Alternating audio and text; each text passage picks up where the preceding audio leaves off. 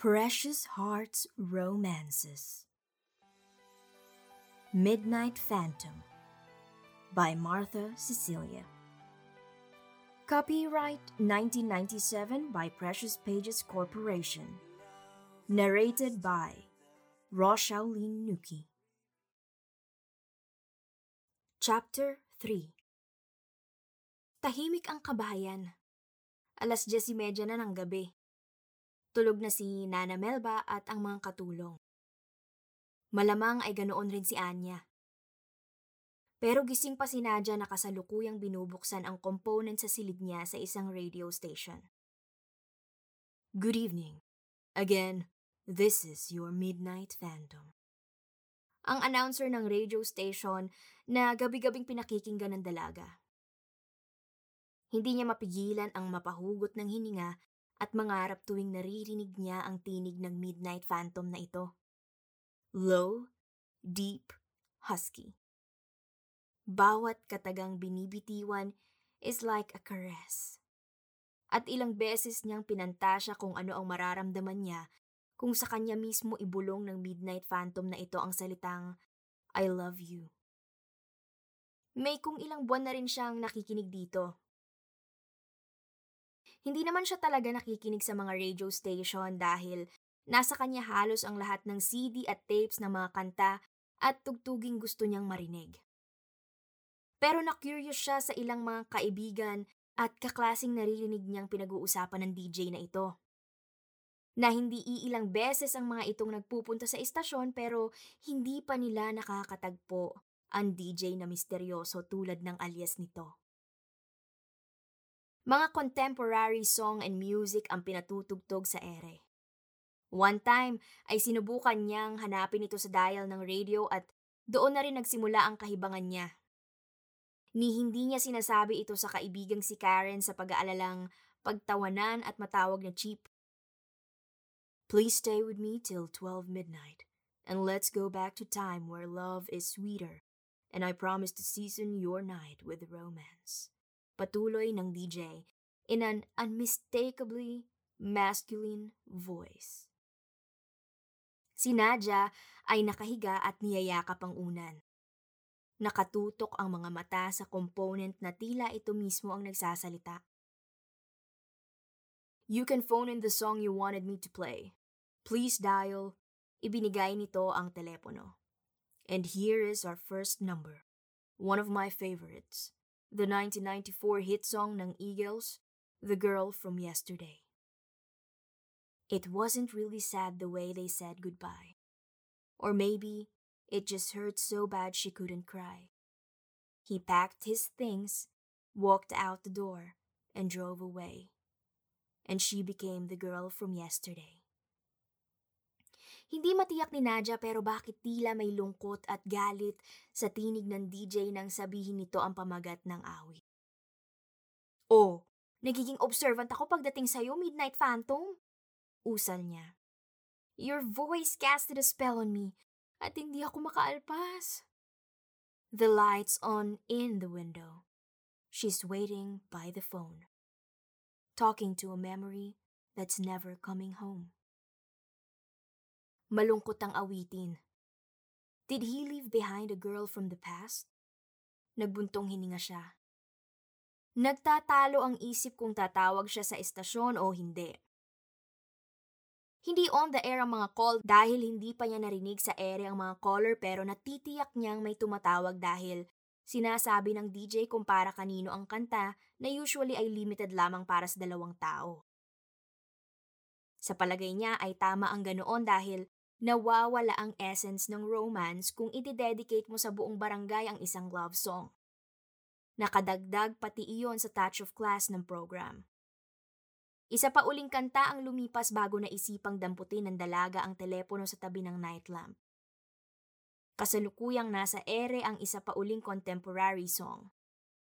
Sa bahagyang panginginig ng kamay at pagtakip ng dibdib, ay idinayal niya ang numero ng istasyon. Hello.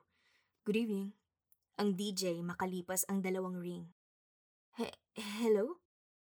Do you want me to play your song? Agap ng DJ sa pag-aalanganin ng tinig niya. Oh, uh, yes, please. And what is that song? That's all I ask of you ni Barbara Streisand. Kung guni-guni lang niya ang paghugot ng hininga sa kabilang linya, ay hindi niya matiyak. What is your name? Patuloy ng DJ na biglang nag-iba ang tono ng tinig. Mas naging formal. At kanino mo gustong ihandog ang awiting iyon? I'm Nadja, at sa iyo ko inihahandog yon. Narinig niya ang tikim sa kabilang linya. Why, thank you, Nadja. Do you mind kung hindi version ni Barbara Streisand? No. Anyway, hindi naman nagbabago ang lyrics kahit na sino pa ang kumanta. At saka, para naman sa yun. Alright. Thank you again. He couldn't say goodbye.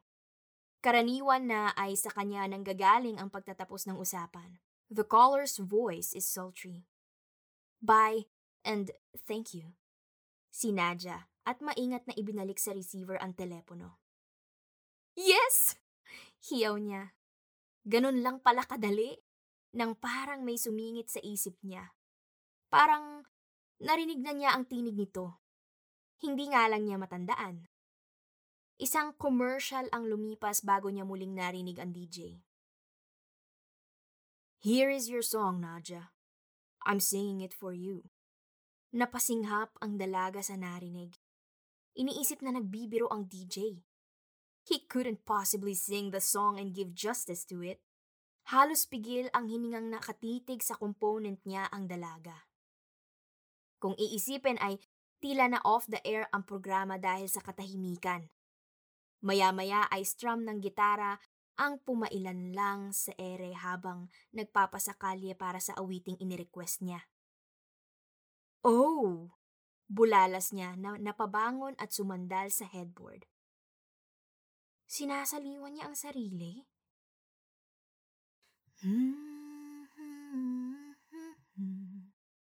Simula ni Brandon, habang tinitipa ang sariling gitara.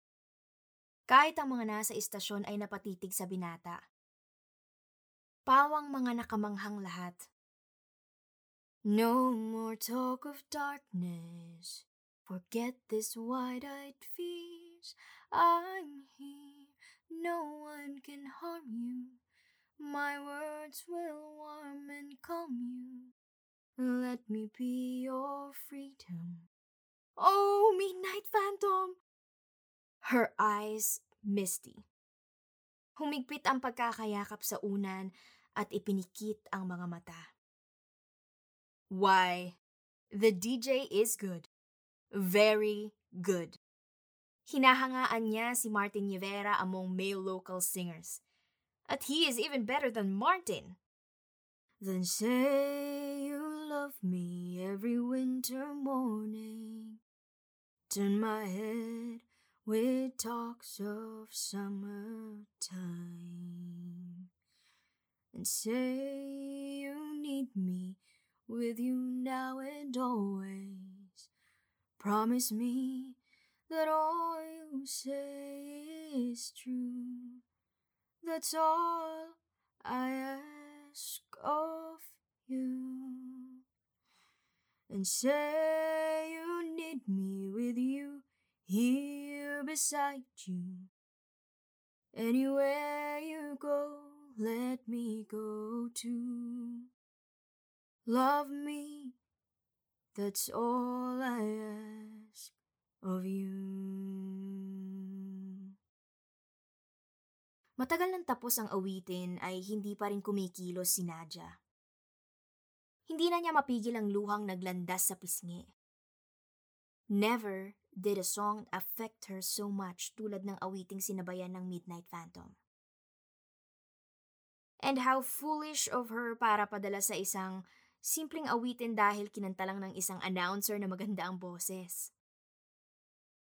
Lahat naman halos ng DJ ay maganda ang boses.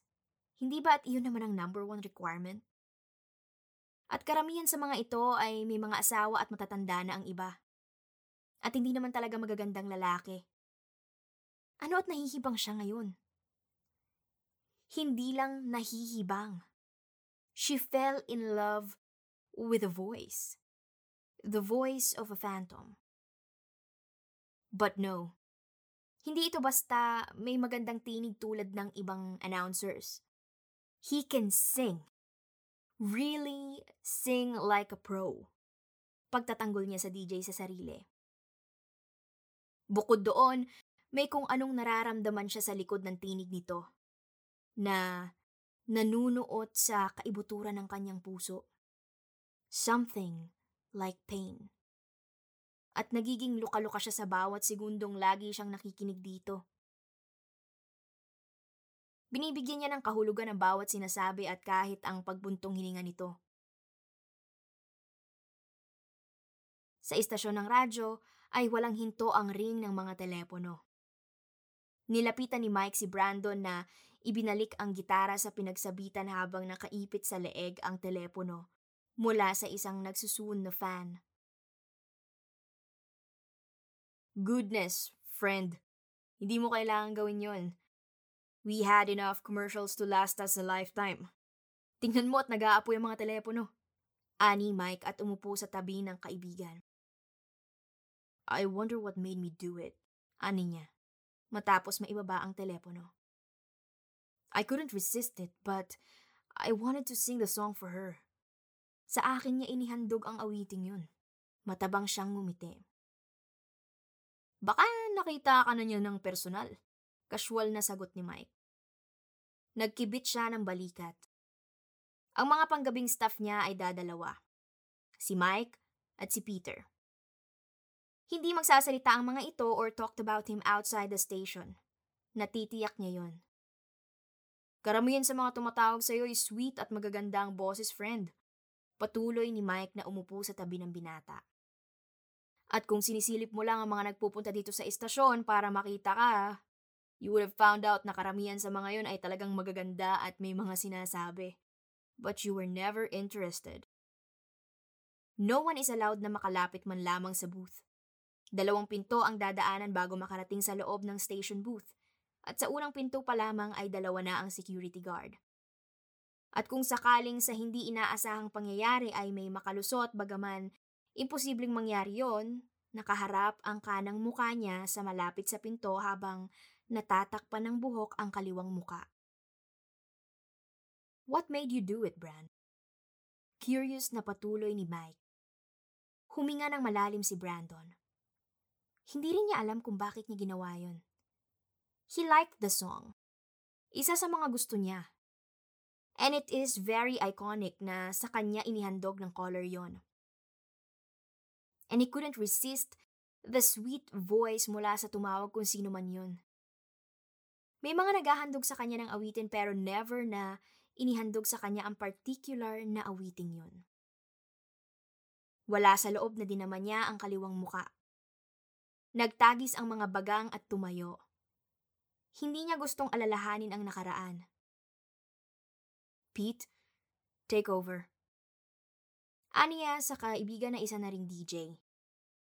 Gamitin mo ang tape. Uwi na muna ako. Tinakpan ni Peter ang mouthpiece. Gusto ka nilang makausap, Bran. You created a havoc sa mga listener mo. Natatawang sabi ng lalaki. Itinaas ni Brandon ang dalawang kamay. Tell them anything. You can even tell them to go to hell. Lumabas ito sa isang secret passage patungo sa basement ng building kung saan naroon ang kotse niya. Naiwang walang masabi si Peter paglabas niya. Si Mike ay inilahad ang dalawang kamay at nagkibit ng mga balikat. Alam nilang nasisira ang mood ni Brandon kapag naaalala ang nakaraan. Kahit minsan ay walang fans ang nakakita pa sa Midnight Phantom.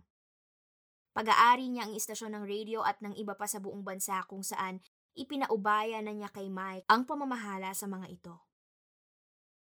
At ang papa niya ay may kung ilang beses nang ipinapasa sa kanya ang gawaing pamamahala sa iba pang negosyo ng pamilya, subalit tumatanggi siya sa kadahilan ng hindi niya gustong humarap sa mga tao.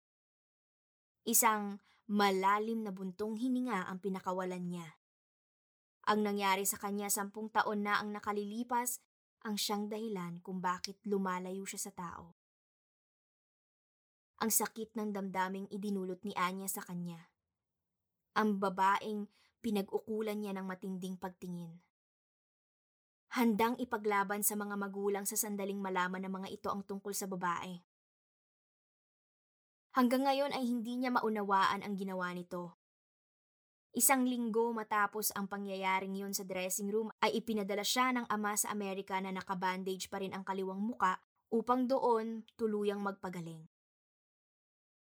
Hindi niya natanggihan ang pagpapaalis sa kanya ng mga magulang palabas ng bansa. Nanatili siya sa Amerika sa loob ng mahigit na walong taon. Pinatigas ng pangyayaring yon ang damdamin niya. No woman can come close bagaman may mga nagsisikap na abutin siya. Ang mga babae sa buhay niya ay naroon lamang only to satisfy his physical needs. And very ironic na hindi naging hadlang ang kaliwang pisngi niya para hindi asamin ng mga itong sana ay i-date niyang muli. Siguro ay iba ang mga foreigner. Pero hindi niya maitatangging walang babae siyang dinala sa kama na hindi niya napaligaya. And that must be the reason maliban pa sa financial niyang kakayahan. At galante siya sa dalawang bagay na yon, sex and money. Ipinarada niya ang Mercedes Sport sa garahe. Pagkatapos ay pumasok sa kabahayan gamit ang sariling susi. Sa bar siya nagtuloy. Nagsalin ng alak sa kupita.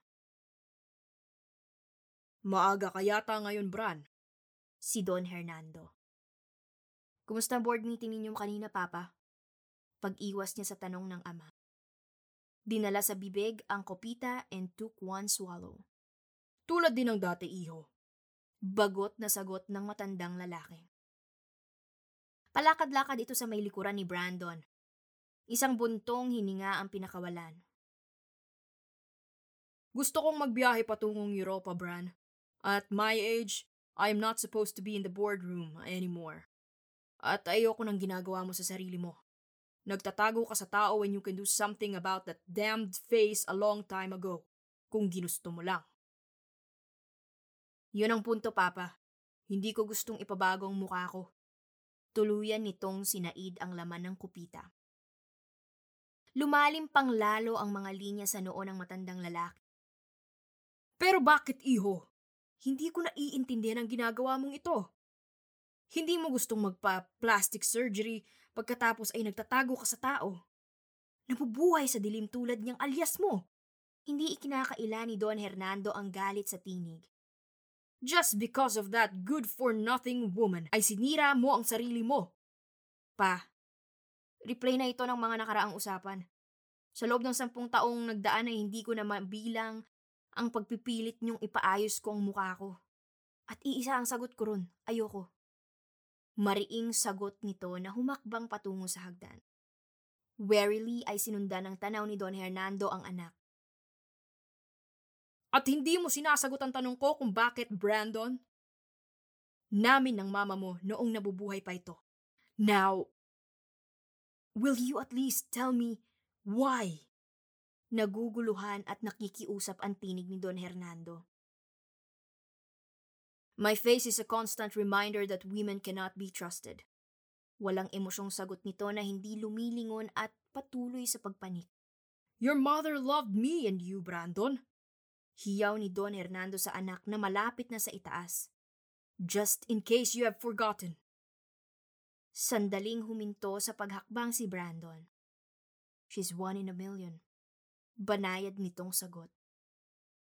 Nahihimigan sa tinig ng ama ang lungkot.